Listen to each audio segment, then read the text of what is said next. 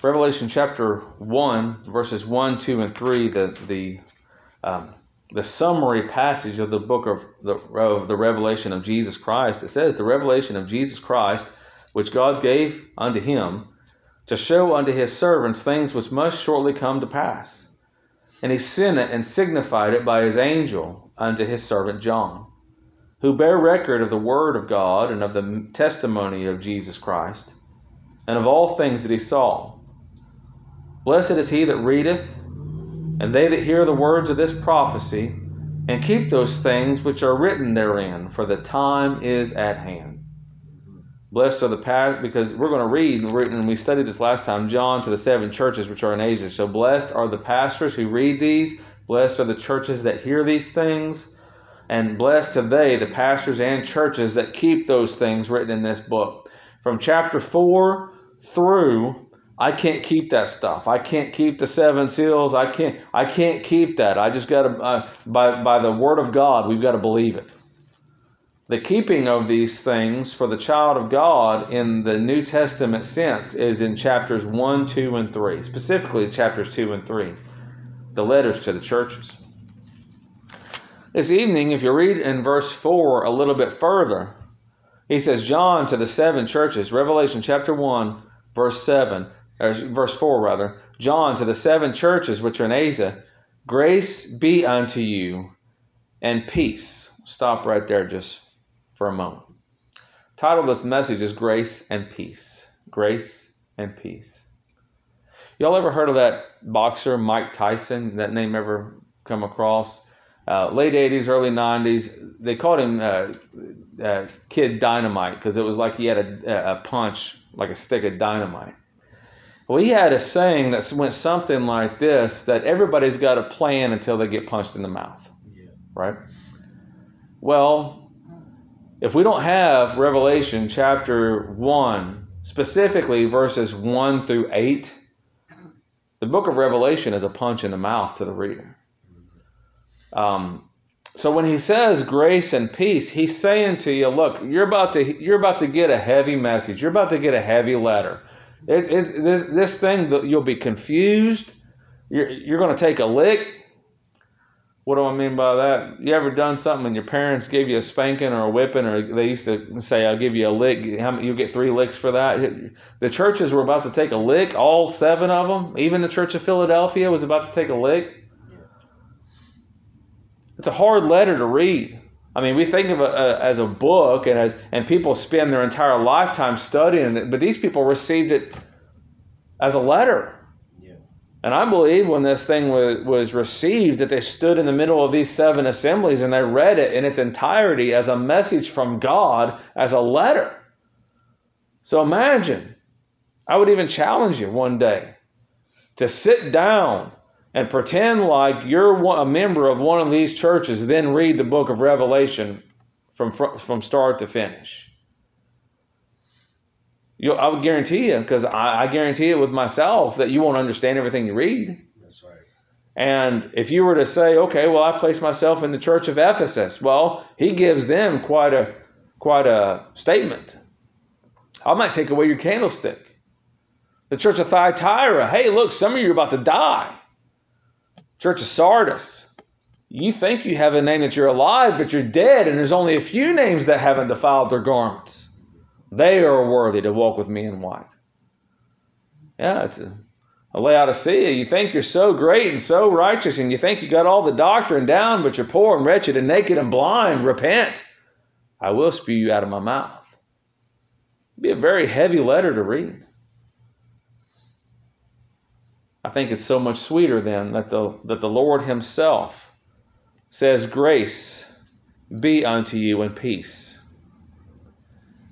What a wonderful introduction He gives. Grace and peace. Grace by Thayer, the, the merciful kindness by which God, exerting His holy influence upon souls, turns them to Christ, keeps them, strengthens them, increases them in faith, increases them in knowledge, increases them in affection, and kindles them in exercise of Christ like value. Read through the book of Revelation and see how amazing that word grace really is. We sing that song, Amazing Grace. Why? Why? Why can there be grace? How can there be grace? Because of the finished work of Jesus Christ. That's right. He says, I have done it. It is finished. It is accomplished. That's it. We're going to read that toward the end of the book of Revelation. Says the faithful and true. Yeah. He also says peace, the tranquil state of a believer, free from the rage and havoc of war. You read through the book of Revelation, I've known people that they begin their study around chapter 5 when they start thinking about horsemen and vials and trumpets and beasts. No, these churches, they, did, they didn't know that it wasn't going to happen right now. He says at the end, Behold, I come quickly. He says it at the beginning. Behold. Let's see, we didn't read ver- the end of verse 3. For the time is at hand. Imagine they received this letter. And they said the time is at hand, and they were full panic mode. There was people that their names were mentioned in this book. Well, how in the world could we be at peace? How, how could that lady Jezebel be at peace and her children? Because peace comes from the Lord Jesus Christ. Yeah. Peace, a security, and a safety, a state of prosperity. You know, it's easy for us to think about our 401ks and our pension plans, and is the money going around, and are we going to have enough antibiotics, and do I have enough beans and rice put up, and whatever. But a peace that passes all understanding. Think about what we read when we studied the book of Philippians, and Paul said there was a peace that passes, the peace of God that passes all understanding will comfort your hearts and minds. No matter what's going on, this is a heavy book. No matter what you read, go back to grace and peace from Jesus Christ. The state of a soul assured of its salvation. Oh, there's going to be 120 pound hailstones falling that are on fire from heaven. Yeah. Peace. I believe in a pre tribulation rapture. I don't believe I'll be here for those hailstones. State, the state of a soul assured of his salvation through Christ. So fearing nothing from God. This is the le- look back in chapter 1 verse 1 the revelation of Jesus Christ which God gave unto him. A person that has the peace of God will not fear what God gave unto Jesus Christ. Just won't. That's difficult at times to live out. But this word of peace isn't coming from from John. That's right. Grace be unto you and peace from him which is and which was and which is to come. Amen. Peace. A peace of some of someone with their soul assured before God, fearing nothing from God, content with its earthly lot, whatever sort it is, whether they live in Ephesus or, or Smyrna or Thyatira, Sardis, Philadelphia, Laodicea. Peace. Why? How? Again, hmm. the finished work of Jesus Christ. So when we see where this peace is coming from, I can tell you peace and grace, peace and grace, grace and peace, peace and grace. I could tell you that over and over. But when you hear it, as it were, from the mouth of God, that should really settle grace and peace in your hearts. There's been a lot of times I just sit up at night. What am I going to do? What am I going to do? What am I going to do? Well, the grace and peace from God has drifted from my mind and drifted from my heart or, or what I what I perceive in the moment. I'm overcome with circumstances. Well, don't you think the seven churches of Asia were overcome with circumstances? When they read this book, and as we do also, don't you think it would be possible that our hearts leave us? Not that we would lose salvation, but we would that we would be drained of uh, of energies when when we're poured out. Well, he says, "Grace be unto you and peace." Remember the the unto you that's not written in a general way. He's not saying grace unto every child, every every person that ever lived. Grace unto these believers, grace unto these churches specifically, and peace unto you. This world is in a tumult. This world is in chaos. It, it is as a as a, a raging ocean. We watch a little program about it's called Our Planet, and it says the most raging ocean is the one at the at the uh, at the southern polar cap. It's 30 and 40 foot swells. It looks like a hundred though. No matter what's going on, grace and peace. Why? From Him which is and which was, which is to come. I believe this is speaking of God the Father. I really do. The eternal God and, the, the Trinity in its completion, it is they are the Father, Son, and Spirit, they all are eternal. It's not like one came in time after the other. I believe they all three are eternal.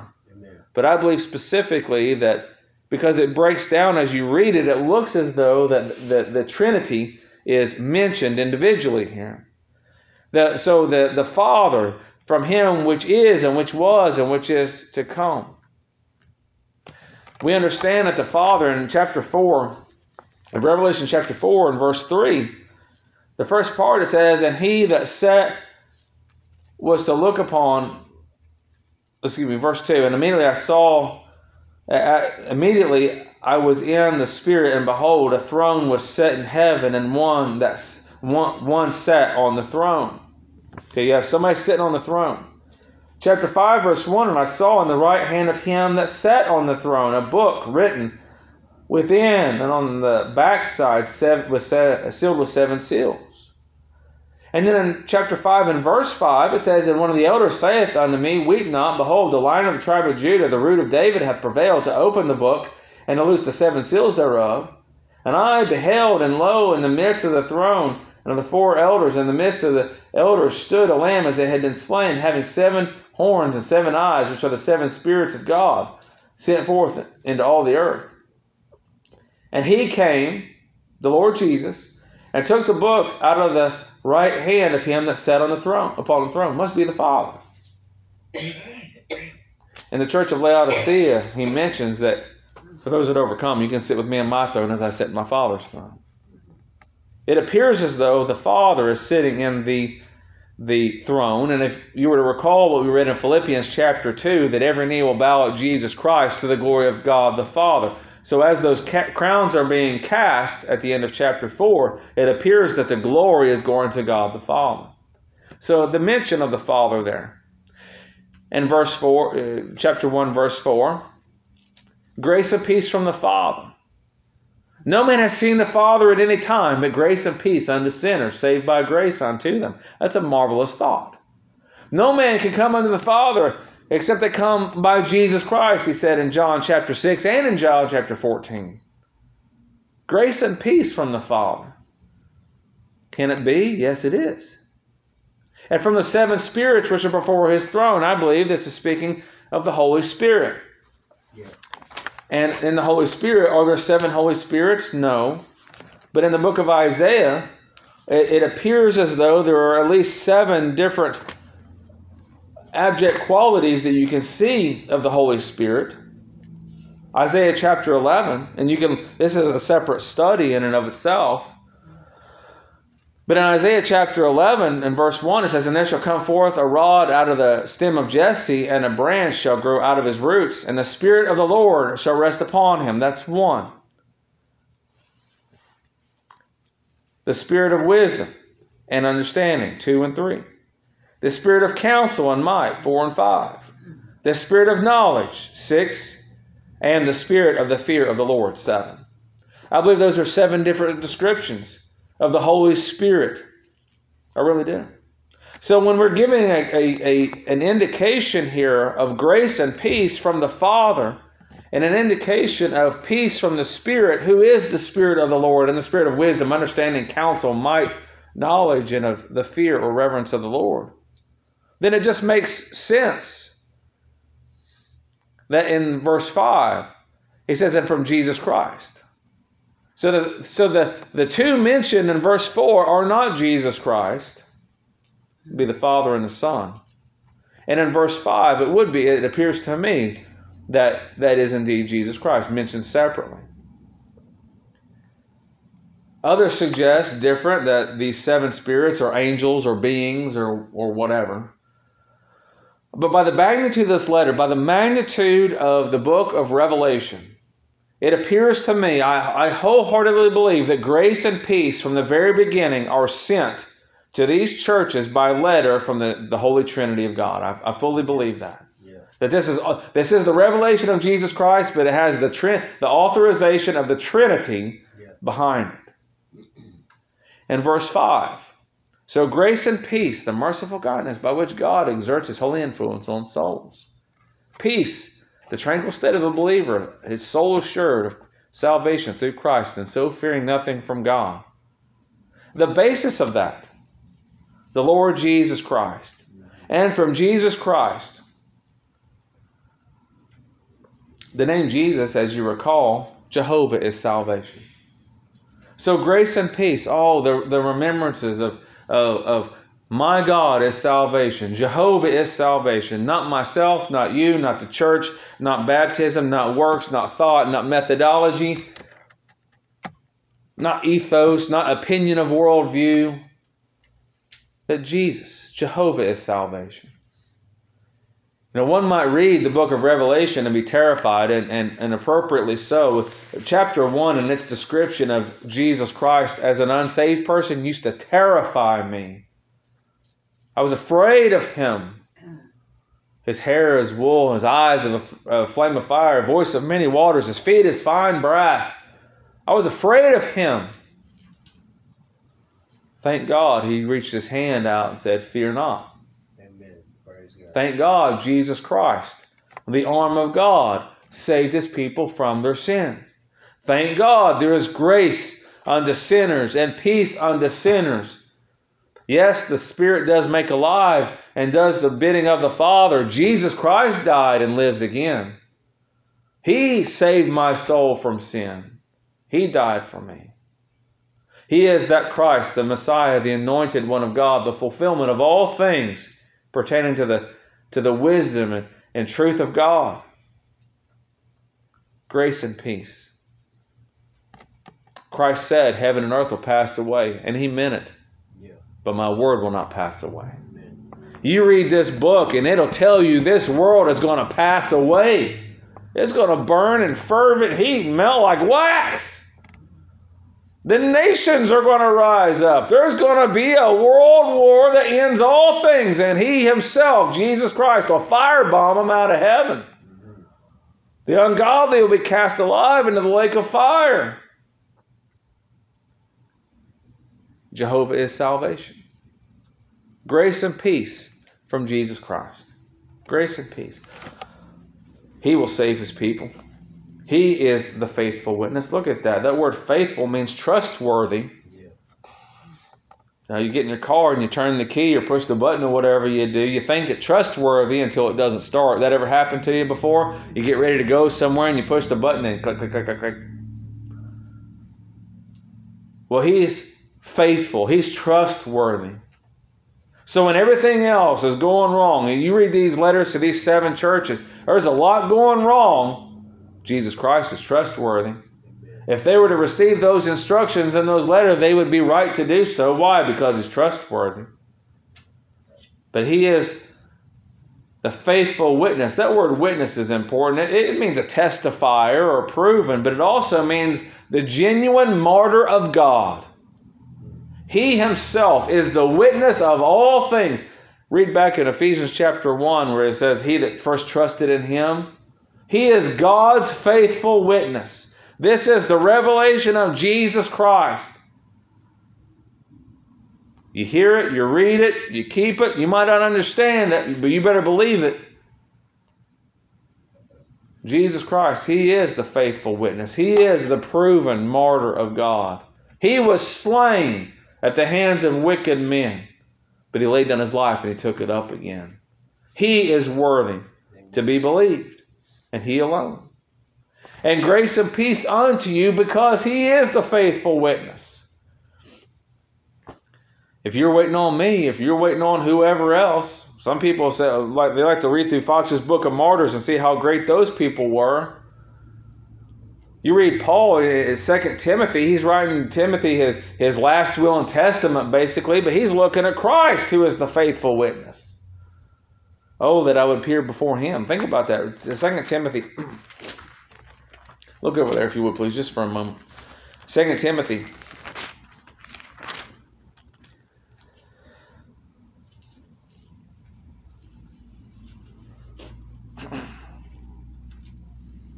He says in verse 6, chapter 4, verse 6, For I am now to be, uh, ready to be offered, and the time of my departure is at hand. I have fought a good fight. I have finished my course. I have kept the faith. Oh, I'm such a wonderful martyr. No. Henceforth there is laid up for me a crown of righteousness, which shall be cast at God's feet, which the Lord, the righteous judge, shall give me at that day, and not to me only, but unto all them that love his appearing. Not the death of Paul, but the coming of the Lord and Savior, the true and faithful witness. Grace and peace. Grace and peace. He says, and from Jesus Christ, who is the faithful witness and the first begotten of the dead.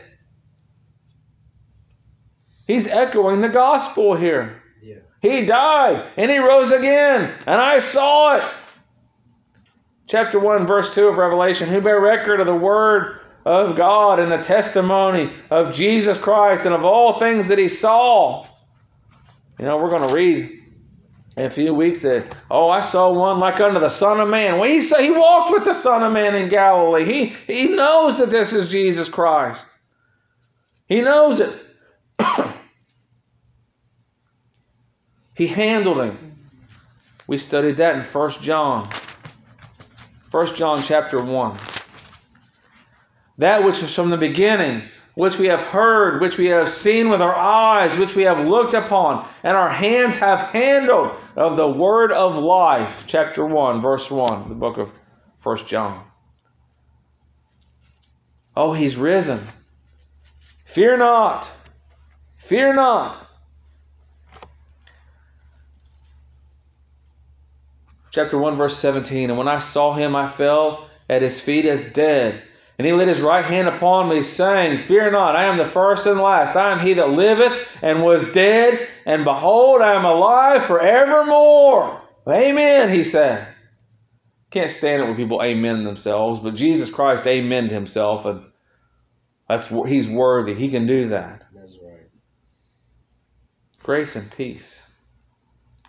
Grace and peace. When your grace and peace starts to waver, especially as you read through this book of the revelation of Jesus Christ, if your grace and peace starts to waver, recall that Christ suffered and rose again from the dead. If he died for you, be assured of that. Be overwhelmed in grace and peace. From he that is the first begotten of the dead, chapter 1 and verse 5, and the prince of the kings of the earth that prince uh, means ruler or commander or chief. Yeah. He is the utmost of all. There's a lot of people that might have thought that Donald Trump was going to be the, the prince of the kings of the earth. And boy, weren't they di- disappointed. Some people thought that was Barack Obama. He said that he was going to slow the swelling tides. He made that speech back in the uh, Mile High Stadium in Denver years ago. Others thought it might have been Hillary Clinton. Some people thought that, that it was going to be JFK. There is but one prince of the kings of the earth, Amen. and that is Jesus Christ. No man will be able to undo what he does and has declared. Grace and peace because of that. Grace and peace. Forget about what you think the United Nations might, might, might do. Forget about who you think the, the Antichrist might be. Yeah, study it, but don't be overwhelmed by it. Grace and peace from the Prince of the Kings of the earth. They got nothing on him. Amen. He is God Almighty. And one more, this Jesus, the Christ, who is the faithful witness and the first begotten of the dead and the Prince of the Kings of the earth, and none can outdo or overcome him, what more? Unto him that loved us you know, some people, all they crave is someone tell them, I love you. That's all they crave. I, someone to express affection.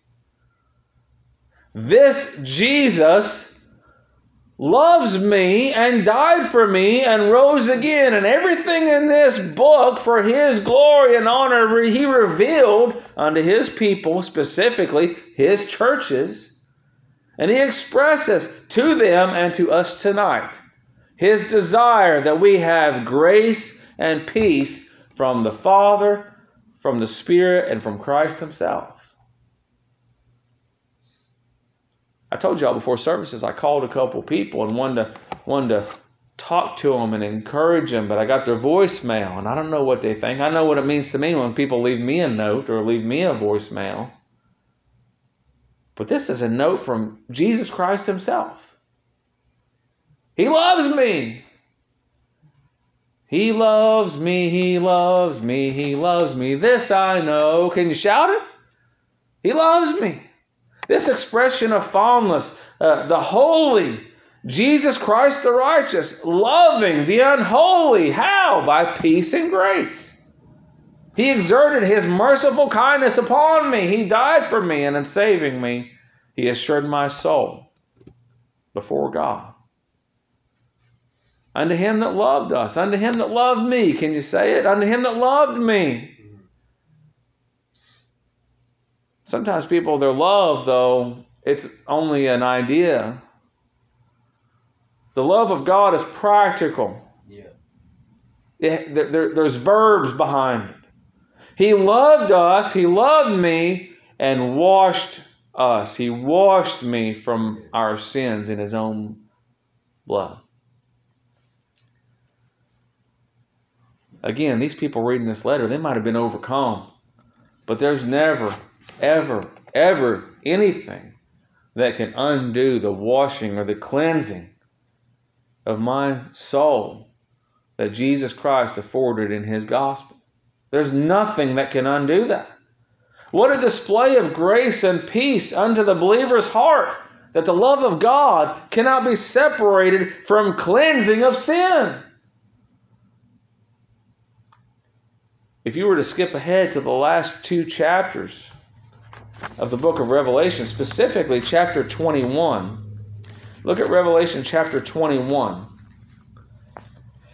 In verse 27, and there shall in no wise enter into it anything that defileth. Well, that rules me out. Seriously. Neither whatsoever a work of abomination or is disgusting, not by my standard, but by God's. Yeah. Or maketh a lie. We come forth speaking lies. How, how in the world could a sinner enter into the presence of God? But they which are written in the Lamb's book of life, those that have been given grace and peace and the gospel of Jesus Christ, cleansed. In the Old Testament economy, they had to be cleansed by offerings pointing to Jesus Christ Himself. They had to be purged of their sins. Well, children, you're purged of your sins in the love of God by the gospel of Jesus Christ and, and from your sins in His own blood. That's what it says. Doesn't that bring grace and peace to your hearts? Aren't you reminded of grace and peace? When these when when we read through this book, and again, if you were to sit down in one day and read this book, as oftentimes as you're troubled or confused or cast down, go back to verses 4 through 8. Wonderful. And not just wash, like that's a small thing. He washed us from our sins in his own blood, and, verse 6, hath made us kings and priests unto God and his Father. A king is a ruler, so you should have been stomped on and burned throughout eternity, but now you're set as one at the king's table as a, as a ruler brought in. And a priest is one who, who is able to be made approachable to God by sacrifice and that of Jesus Christ. So when, one in salvation by Jesus Christ Himself, by grace and by mercy, went from being cast away to a ruler and approached unto, unto God. That ought to assure you in grace and peace. And who can undo that? Because it's done by His blood. As a side note, if Jesus died for everybody, then he washed everybody's sins away And therefore, there is no person that will ever be unsaved. Because if, if he loves somebody and he washes their sins away, then all will be kings and priests because of it. We know that's not true. We believe a particular redemption. It only makes sense. If there's one soul, and we know there is because Christ testified of it, there's a soul in Luke 16 in judgment. Then he certainly did not die for all. That's right. Amen. Well, what is to come of this? Made us kings and priests unto God and his Father. Does, it, does that give you an indication that that's a future event? Made is a past tense verb, isn't it? Don't that bring grace to your heart that, child of God, you're a king in the mind of God now? And doesn't it bring you grace and peace to your heart, child of God, to know that you are a priest, meaning you're of a royal priesthood, First Peter? You're of a royal priesthood right now that can approach unto God right now by the sacrifice of Jesus Christ? Do you ever think about that kind of stuff when you pray? Well, what's the what's the natural inclination that it's the, that's supposed to happen here? When we read of grace and peace, what's supposed to happen? To him be glory and dominion forever and ever. Amen. Those are John's words. A state of worship. We're to, that word glory means to esteem or recognize of majesty, and dominion speaks of strength and power and mighty rulership. Yes, we will give him glory and, and dominion forever and ever. But how about today? How would we do that? Well, grace and peace unto you. Trust the Lord and do what he says. Trust the Lord and do what he says. So why is he saying all this stuff? So there's at least four things. There's four things, and we're going to hurry through this. There's at least four things that you don't have to worry about when they happen. Okay? And they're right here in the passage. They, and they are going to happen. Child of God, these things are going to happen. This is the revelation of Jesus Christ, which God gave unto him to show unto his servants things which must shortly come to pass. Verse 3 For the time is at hand. These things are going to happen. What are those four things? They're right here in the text. Number one, there are literal set there are seven literal letters of rebuke. Okay? There are, there are seven literal uh, letters of rebuke, chapters 2 and 3. Okay? He mentioned in verse number 4 to the seven churches. And there's, set, there's each church had a letter of rebuke. So then, when a letter received its rebuke, they were to maintain a position of grace and peace from God, from the Trinity. When I was a kid, I was kind of tender-hearted. You might not expect that, but I was. And at times, I felt unloved when I was scolded. Well, you don't love me anymore. Maybe you feel the same way. Well, I don't. He, he talked mean to me. He, he's mad at me. He doesn't love me anymore. These rebukes were of grace and peace. So you might think, oh man, that was a scathing letter. They were to receive it grace and peace. You can't separate these things out. This is still part of the same same book, same letter. Yeah. So when each one of these churches read each one of their letters, and they they got hit in the mouth, as we said at the beginning, they got hit in the mouth. They were to receive these letters as gracious and peaceful things from God. That they were to do the things that He said. That they were to quit doing things that He told them to quit. These rebukes of grace and peace, they were to encourage the child of God to press on in the Lord. He tells them there's going to be crowns, there's going to be rewards for the children of God who, who do so faithfully. These churches were to recall the tones of grace and peace from the Trinity, the Holy Trinity, in all things. What do you mean, grace and peace? He said we might lose our candlestick. Yeah, Remember your first love, grace and peace. What do you mean, grace and peace? He said he was going to spew us out of his mouth. Yeah. Repent and be zealous. Grace and peace. What do you mean, grace and peace? He said he was going to kill that woman and her kids for the rebellion. Yeah, grace and peace. He gave him space to repent. What do you mean, grace and peace? He, he, he said you got a name that you're alive or you're dead. Yeah. Grace and peace. Be watchful and strengthen the things which remain that are ready to die, for I have not found thy works perfect before God. You see, if the children of God are to receive this book, this is a very gracious and peaceful book. It should be received as such. Now, not every time a child is chastened of their parent is it always. It's not a delicious feeling, is it? But it does work the peaceable fruit of righteousness when it comes from God, the God of grace and peace. Yeah, amen. So, we know that that's going to happen. As we read through things, if you can get through all seven letters of the church uh, to the churches and not be confronted with a need of repentance, I suggest you go back and read them again. If you think everything is for somebody else, again, I suggest you go back and read them again. So that's one thing. You're going to be challenged. You're going to be challenged.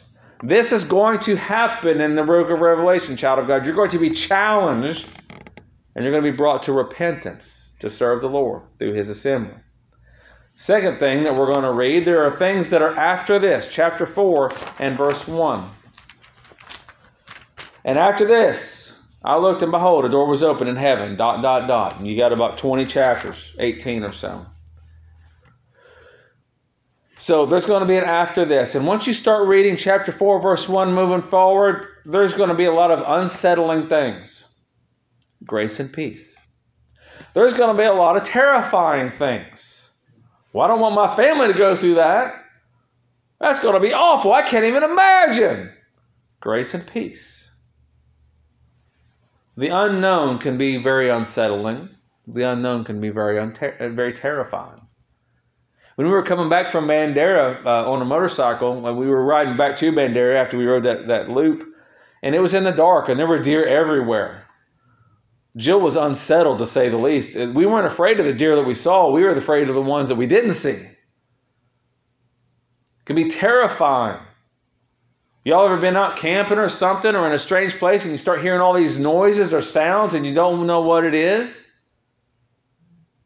I shouldn't have done it, but I did. I walked through one of these haunted houses years ago, and as we were going through, I saw a guy wearing a mask, and I saw where he was hiding. I saw him. I knew where he was. You can ask Jill, it was a long time before I could walk around the house without all the lights on. I knew he was there, and it still terrified me because I didn't know where he was out there. The barely known can be even more terrifying. Think about those, those plagues in Egypt. We talked about them. The first eight were pretty terrifying. The ninth one was darkness. That would have scared me the most. What's coming now? 5,000 pound hippos? What's, what is it? What's out there? There are some unsettling and terrifying things in the book of Revelation, and every one of them is going to come to pass. Yep. The churches were to recall the tones of grace and peace from the Trinity in all things, specifically from Jesus Christ, who loved us and washed us from our sins in his own blood. Third thing. So the first thing, there's seven letters, you're gonna you're gonna get you're gonna get rebuked. The second thing, and it's done with love, grace, and peace from Jesus Christ. The second thing is there are things after this, and we don't understand them all. In fact, we know very little. May God increase our learning in those things. Grace and peace from God, from the Spirit, and from Jesus Christ. There are, the third thing is there are great thoughts of eternity. There are some really great thoughts about eternity. And I can't describe to you all that stuff either. But sometimes our imaginations just run wild about eternity, don't they? Much of it's tainted with sin. Oh, I can't wait to go see old so and so. I'm just going to stroll over heaven with you. You know, that song that we sing. But these things are from God. These ideas, yes, yes, eternity, when you start reading chapter 20 and on, 20, 21, 22, the things that are that are that are in eternity, the central figure and theme is Jesus Christ and the sinner and his face shining as the sun and the people of God being in the presence of God throughout all eternity. It's about him. That's right. It's not about me. Some people talk about the Queen of Heaven, and there is no Queen of Heaven. That's right. It's about God Almighty, the churches. Then were to recall as they got to the end. Yeah, it's great that I won't hurt anymore, and it's great that that that I won't cry anymore. That pain and sorrow be gone. That's great when I think it's all about me. When you think it's all about Him, Yeah. I get Him. You know, I could walk with a limp if it meant that that I would be with Him. I could, I, I could have, and I, there won't be, there won't be any infirmity. But you see what I'm saying? It's about Him. It's not like it's some kind of great rehab program. I've heard people say that many times that they can't wait till they don't need their cane anymore, or their crutches, or their glasses, or their you know their, their whatever won't hurt anymore, and they can see good, whatever. Well, those are all bonuses, but that's not the point of your salvation. Amen. Is that you be rehabbed. That's right. The point of salvation is that we would adore Jesus Christ, and and that and when we think about that, we must understand in eternity, in our thoughts of eternity, that it's grace and peace unto you from God the Father, from the Spirit, and from Jesus Christ. What's the fourth thing that we should see? We, but look at this in verse six, verse seven rather. Verse seven. What's the fourth thing that we should see? Behold, he cometh. Now I'm a pre-tribulation rapture guy. So when he comes, coming with clouds, and every eye shall see him, and they also which pierced him, and all kindreds of the earth shall wail because of him. Even so, amen. I believe this is speaking about the literally from Zechariah when the Lord himself will put his foot on the Mount of Olives. Yeah. He comes. One can make the case, and I wouldn't draw a line in the sand about it, that it that behold he cometh with clouds, that that's the first advent, the rapture, and then you have a semicolon, and then every eye shall see him. That's the second advent of the second coming. And I wouldn't fight about anybody with that. What I want you to see is that behold he comes. Yeah. With all certainty. With all certainty. Just as much as I'm standing in front of you today, so much more. Jesus Christ is coming. He's coming soon. He's coming soon. For the child of God, that should be that should just be uh, overwhelming us with grace and peace. There's a song that we sing sometimes. Oh, I want to see him. Well, you're not going to see him unless he comes or you die first. One or the other. But he does he is coming. Behold, he cometh. If nothing else happens, he's coming. He's coming back. He said, I go away. Right? And if I go away, I come again. Those men in Acts chapter 1, we studied that not long ago. Acts chapter 1. And verse 9 And when he had spoken these things, while they beheld, he was taken up, and a cloud received him out of their sight. And while they looked steadfastly toward heaven as he went up, behold, two men stood by them in white apparel, which also said, Ye men of Galilee, why stand ye gazing up into heaven? This same Jesus, the one you saw dead, the one you saw alive, and you handled him, which is taken up from you into heaven, shall so come in like manner as you have seen him go into heaven. He's coming back. Oh, grace and peace. This world is in disarray. People calling themselves cats and dogs and, and doing whatever they want. Our, our leaders on every hand, they're all just disgusting. But you know, they're just they're just representative truly of the people that live around us. Defiled, disgusting sinners, and they're just like us. Thank God for grace. Thank God He saves us from our sins and cleanses us with His own blood. With all certainty, He's coming back. With all certainty. Book of Jude says, And verses 14 through 16, and Enoch also, the seventh from Adam, prophesied of these, saying, Behold, the Lord cometh with ten thousands of his saints to execute judgment upon all, and to convince or convict all that are ungodly among them of all their ungodly deeds which they have ungodly committed, and of all their hard speeches which ungodly sinners have spoken against them. Behold, the Lord cometh. he does. Behold, the Lord cometh, and look, and every eye shall see him. Now you see that John is covering quite a bit of eschatology, eschatological ground, the study of future things, the study of things to come. He's covering a lot of ground. For every eye to see him, that literally means every eye will see him. That means your eyes will see him. You. Your eyes will see him. So if you're a child of God, behold, when he cometh, your eyes will see him through the lens of grace and peace. Isn't that something? Grace and peace. Every eye will see him. Grace and peace. We're going to get a glimpse of him in verses 12 through 17 in the weeks to come. But literally, your eyes will see him. Job said that my eyes will see him and not another. With his own eyes, he was going to see him. Child of God, your eyes are going to see him. When John, who knew him, saw him, he was told by the Lord, Fear not. People have kind of a buddy scenario worked out in their head that they can't wait to just, you know, go see him. It, it's even one who knew him and had seen him transfigured was terrified at his presence. Grace and peace, though.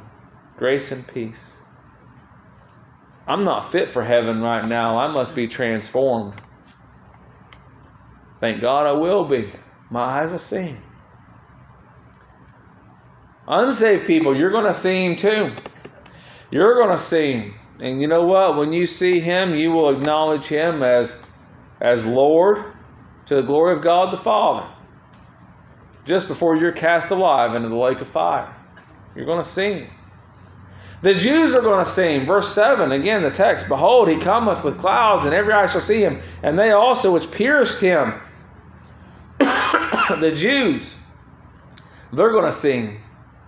I believe Isaiah chapter 53, that, that precious chapter in, in the Word of God, is a depiction of the remnant of the house of Israel being restored, that the salvation of the Jews at the end of the tribulation period. I believe that that's what that's talking about. They will see the one whom they have pierced. He was afflicted and wounded.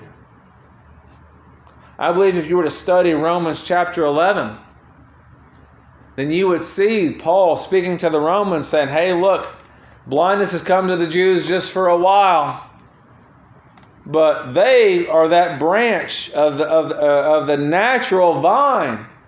And you were grafted in. So if you, the unnatural branch, can be grafted in, how much more the original branch can be grafted in? And the blindness has come to the Gentile, uh, to the Jews for the profit of the Gentiles, but the time of the Gentiles is going to come. And God is not slack concerning his promise. He will restore the house of Israel. At the conclusion of that, that, that portion of God's Word, hear what Paul said to the Romans in, in Romans chapter 11. Romans chapter 11. Verse 25 For I would not, brethren, that ye should be ignorant of this mystery, lest ye should be wise in your own conceits, that blindness in part is happened to Israel until the fullness of the Gentiles be come in. And that will happen. And so all Israel shall be saved, as it is written, There shall come out of Sion the deliverer, and shall turn away ungodliness from Jacob. This is my covenant unto them when I say I shall take away their sins. Are all Israel Israel? No, we know that's true. So the remnant of the house of Israel shall be saved. Behold, it will happen. Do you pray for the restoration of the house of Israel? You should. That's a guaranteed prayer. You should you should work that in your prayer life all the time because it's guaranteed to happen. All nations shall wail. Look at that verse 7. And all kindreds of the earth shall wail because of him. Now, this isn't some kind of um, boogie woogie music, jump, jive, and wail kind of thing. That word wail means to strike in grief or be smitten, afflicted, or cut off. Terrifying. The nations will be terrified. The nations shall wail. But, children of God, just because the nations wail doesn't mean you should. Why? Because you're to have grace and peace from God the Father, from the Spirit of God, and from Jesus Christ, who loved you and washed you from your sins with his own blood. He says, even so, even so. That word even so means assuredly or truly, amen. It's all trustworthy. Grace and peace. Again, those four things that as you investigate the book of Revelation, he tells us right there in that passage. As I said last week, it's like John was so excited to just blurt it out he reminds me of Asaph. When Asaph writes a psalm, he tells you in the first couple verses what the psalm, what's, what's about to happen in the psalm, and then you get it. It looks as though John, by inspiration from the Holy Spirit, was, was so excited about the grace and peace of God that came from this book and this vision. He testified what he saw, that he had to give him a short summary of everything that he saw, and it's going to be okay. Peace and grace, children of God. But there's some very, very, very intimidating things in this book. Again, you don't have to worry about if they're going to happen. They're going to happen. The children of God are rebuked in this book. There are things that you won't understand in this book, but they surely shall come. There are wonderful thoughts of eternity in this book, and behold, he cometh. You see the Lord's stamp of truth. Look at this. Verse 7. Or verse 8, rather. I am Alpha and Omega, the beginning and the ending, saith the Lord, which is, and which was, and which is to come, the Almighty.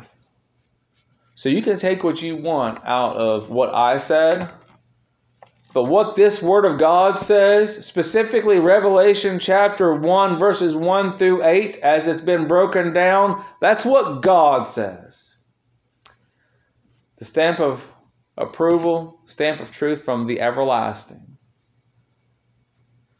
I'm not everlasting. There were people that were, that were there when I was born. There were people that were there when you were born.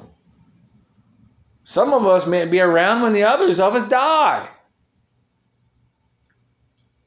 Not everlasting. He's everlasting. Mm-hmm. Grace and peace from the everlasting. The gospel himself. I am Alpha and Omega, the beginning and the ending, saith the Lord, which is and which was and which is to come. The gospel himself, Jesus Christ. Amen.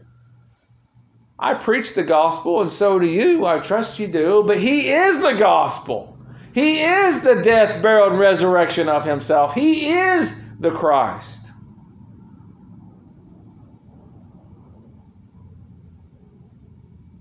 What more do you need? What higher authority do you need to hear from to believe these things is so? The Almighty, the all ruling, as absolute and universal sovereign of all. We say we believe in sovereign grace, do we? Do we believe in sovereign peace? Do we believe in sovereign grace? The potentate, or the, uh, the word root word potent, having all ability or authority or command of office. He is above and over all things. He declares grace and peace. What man can undeclare grace and peace from he that declared it? Grace and peace. So then, child of God, this is the revelation of Jesus Christ, and in all things, grace and peace from the Holy Trinity Jesus Christ as the chief representative there toward man. I haven't met the Spirit and I haven't met uh, the Father. But by Jesus Christ, I am acquainted with God Almighty. Yeah. It's He that died for me. Jesus Christ has issued grace and peace unto the churches. John to the seven churches which are in Asia. Does that mean the grace and peace is exclusive only to those churches? No, I believe in the New Testament, those churches that were established by authority, authoritative baptism, I believe these letters were shared one with another. I believe that's how we have a copy of it ourselves, and it didn't die out in Asia somewhere. As we read this, if anybody in the world is to read and believe and have grace and peace from God Almighty, the Trinity, it would be those of the Lord, those who read. Blessed he that readeth, and they that hear the words of this prophecy, and keep those things which are written therein. If anybody, if anybody is to have grace and peace authorized from the Trinity, God Himself, Father, Son, and Spirit, I believe it would be those who are active members in the Lord's true church. And I believe I'm part of one of those such assemblies. I believe you are too if you're a member here. Hallelujah. Isn't that wonderful? Amen. Grace and peace. So you tell me how, how, how, how big of a deal it is. I mean, it, it, this is very intimate to me. This is important to me. It ought to grow in important to us, importance to us day by day. These things must be then. They must be. Whatever whatever's written here, it must be.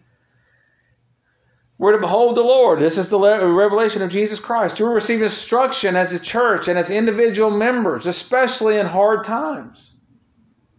There'll be times, and there are often many times, and that, that I am guilty of the things that I am preaching against. I'm guilty. I'm the man. We're to repent, follow after the Lord. We're to receive this instruction and not excuse it or sidestep it. We're to receive instruction. We're to believe God, particularly about the things we don't understand. That's what faith is, is trusting God when it doesn't make sense. We're to anticipate the promises of God, yes, but also live in the here and now. The after this will take care of itself. We're to live in, as the churches were in, in chapters 1, 2, and 3 believing that God will take care of the rest, anticipating the promises of God. We're to rest in the arms of Jesus. And thank God. He encourages the mouth of the Almighty. He encourages us tonight. Grace and peace be unto you. Thank God. Thank God. You ever been in life and just wish you had a little bit more grace and had a little bit more peace? You can't be have more grace and peace from God's end. But sometimes our perception of grace and peace kind of waxes and wanes a little, doesn't it? My tranquility gets offset. And sometimes it seems as though the grace of my God, uh, grace of God in my life, that I that that that I'm exerting my sinful influence and trying to live my life rather than submitting to God's holy influence. You ever heard that phrase that we grow in the grace and knowledge of Jesus Christ? Well, He doesn't grow, right. and His grace doesn't become more powerful. Right. But we're to grow. Yeah. May we grow in grace and peace in the Lord Jesus Christ. Amen. Sinner, the exact everything that you just heard, the exact opposite to you tonight. The opposite of grace will be the Lord leaving you alone under your own destruction. Instead of Him exerting His holy influence, you'd be just left alone. The opposite of peace would be that the Lord leave you alone under your own rage and havoc. Why do the heathen rage? Because that's what the heathen does. Rages against God. The opposite of love would be the Lord leaving you alone in your sins, filthy and uncleansed. So outside of the grace and peace and love of God, you know what you got? You got a mess on your hands and it ends in your judgment. Outside of grace and peace from God, you should be terrified. When I was growing up, my younger brother and my older brother were both saved, and I've told you all this. I was afraid to ride in a car with them because if they were going to be raptured, I was going to be in a in a in a zooming projectile, and I didn't know where that thing was going to end up. That's how the dumb teenager's mind works. It's terrified. You ought to be terrified. You know why? Because he's the prince of the kings of the earth. He's the faithful witness. You know what his faithful witness also testifies of? That God means business about sin. The fact that Christ died in the place of sins and he's got those nail scars in his hand, his blood was shed, that tells me how serious God is about sin. He is a faithful witness that God is just to judge sin. But there's hope. Christ loved sinners in his gospel. There's hope. Christ cleansed sinners in his gospel. And Christ declares grace and peace to sinners in his gospel. I know it's the power of God that saves. But before you see this wonderful Savior, the Almighty, the Savior of His people and the lover of His people, the deliverer of His people from their sins, and then you got you, and you're just trying to make it on your own. That's terrifying. It's terrifying. I don't like the kids to play out here in the yard by themselves. Because if they try to make it on their own, something could happen to them. Get snake bit, fall, break their arm, whatever. Somebody come and steal one of them. They might bring Lex back. The other two I worry about. You see what I'm saying? Trying to make it on your own before God. Well, Revelation chapter 20, we'll get to it. People try to make it on their own by their own works, and they'll everyone be cast alive into the lake of fire. I would encourage you to repent. See Jesus Christ and He alone as one that can bring grace and peace unto you. He alone in His gospel, His death, burial, and resurrection, He alone can bring grace and peace to the sinner before God. I encourage you to repent. Flee from the wrath to come, sure enough, but flee unto Christ for refuge. What says in Hebrews flee unto Christ for refuge and be saved. Grace and peace. May the Lord bless the preaching of His word.